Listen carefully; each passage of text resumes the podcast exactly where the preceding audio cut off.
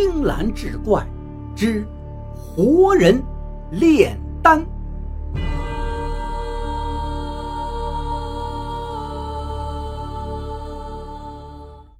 上回说到，邱道长给节度使讲炼丹所需各种活人之物的不同，说童子童女未曾长成，身体太弱，承受不了灵气。但是头脑灵活，善于思维，强于记忆，学士里，故灵气聚于顶部，应取其脑髓。而壮年已长成，心脏日夜不停运动，将身体各部要害掌握其中，灵气便汇集于此，所以要摘其心。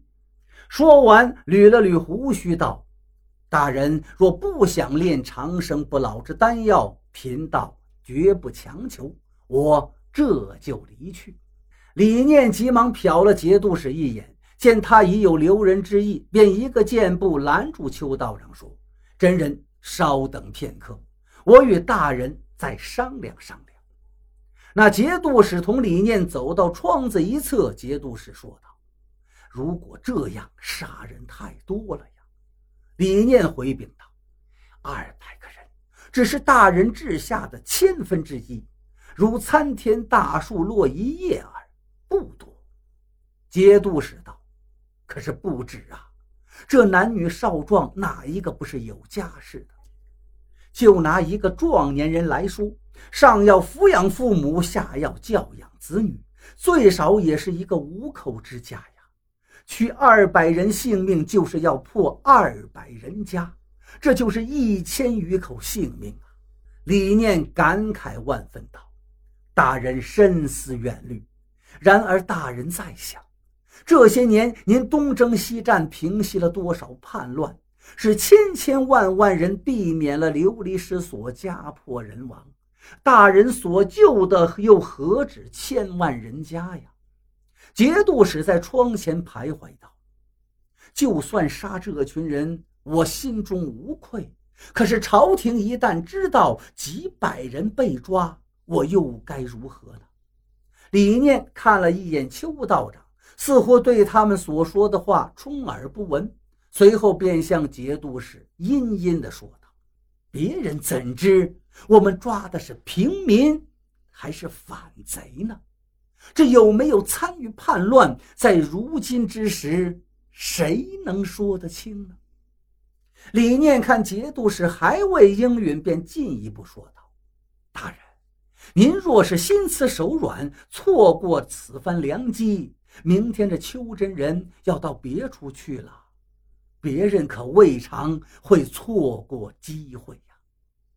节度使听了，不由得心烦意乱，快步走了个来回，长叹一声，然后慢慢踱了出去。走到门口，又止住脚步，道：“你去办吧。”不久后。节度使办公室手下有人汇报说，前几日在娄水县细洼村有两百多人同时被抓，罪名同是造反。只是让人不解的是，这其中居然有几十名男女幼儿。细洼村本来只有三百多人的小村子，这一下子抓走两百人，就成了十室九空了。节度使听后平静地问道：“是谁下令抓？”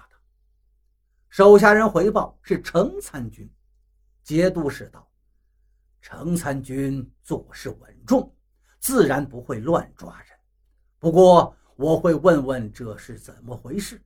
如果抓错，自然就放了；如果没有抓错，自然由他去处理。这件事你们就不必再问了。”说完，起身准备离去。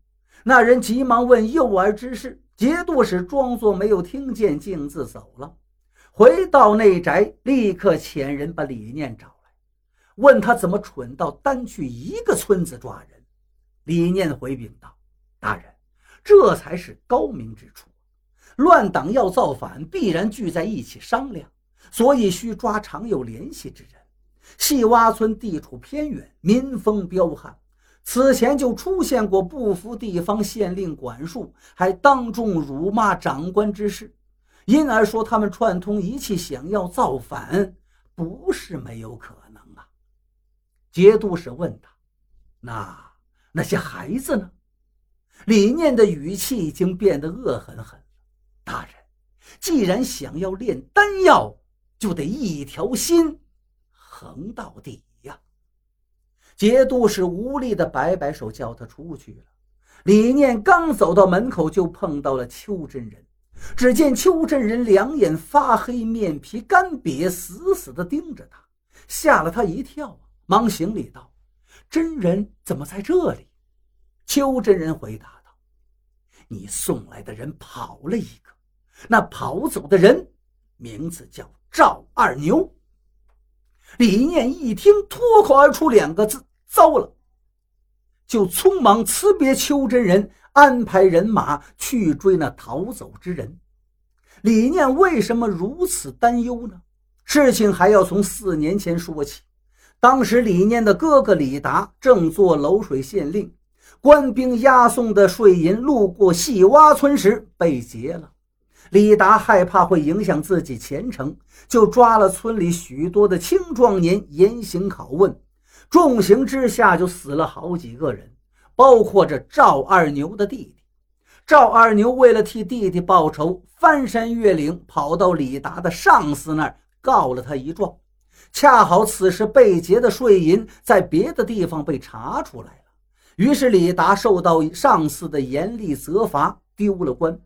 离开娄水县的那一天，赵二牛带头领来百十号细洼村的村民，抬了一口写着李达名字的棺材堵在路上。李达受气不过，回到老家没多久就郁郁而终。这也是李念为什么单单只抓细洼村村民的缘由。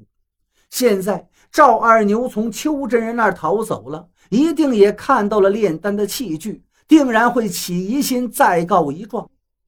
到时必然会牵连节度使，这本来就是暗地里做的事儿。节度使为保名声，一定会把全部事情推到自己身上。一旦揭开事情始末，说不定自己这性命就难保了。话说另一头，赵二牛逃走不远，心说这李念是节度使的心腹，就算我日夜不停的跑，哪儿能跑得过他手下的耳目和追赶的马匹？不如先找个地方藏起来吧。也是事情赶巧，他刚好就来到了秋真人祠，这里既可以遮风避雨，每隔几日还会有人送来贡品，藏到这儿也饿不着。又正好位于入山口，山里地形复杂，人迹罕至，如果有人追来，可以入山躲避。于是就暂时在这儿落脚，慢慢的思索该怎么救同村之人。这一天，赵二牛正要拿贡品吃，突然被一个脏兮兮的小手给拦住了。回头一看，是个蓬头垢面的小孩子，十一二岁的模样，像是个乞丐。他胆怯地睁着大眼睛看着自己，这可不能吃。赵二牛以为他是担心自己全吃完了，于是就说：“我给你留一半。”小孩子急忙拉住他的手说：“真的不能吃。”今天晚上月圆，妖怪会晚上回来转转的。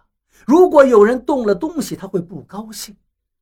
赵二牛就很惊讶：“什么妖怪呀？”小孩子指了指正堂上的雕像，就是他。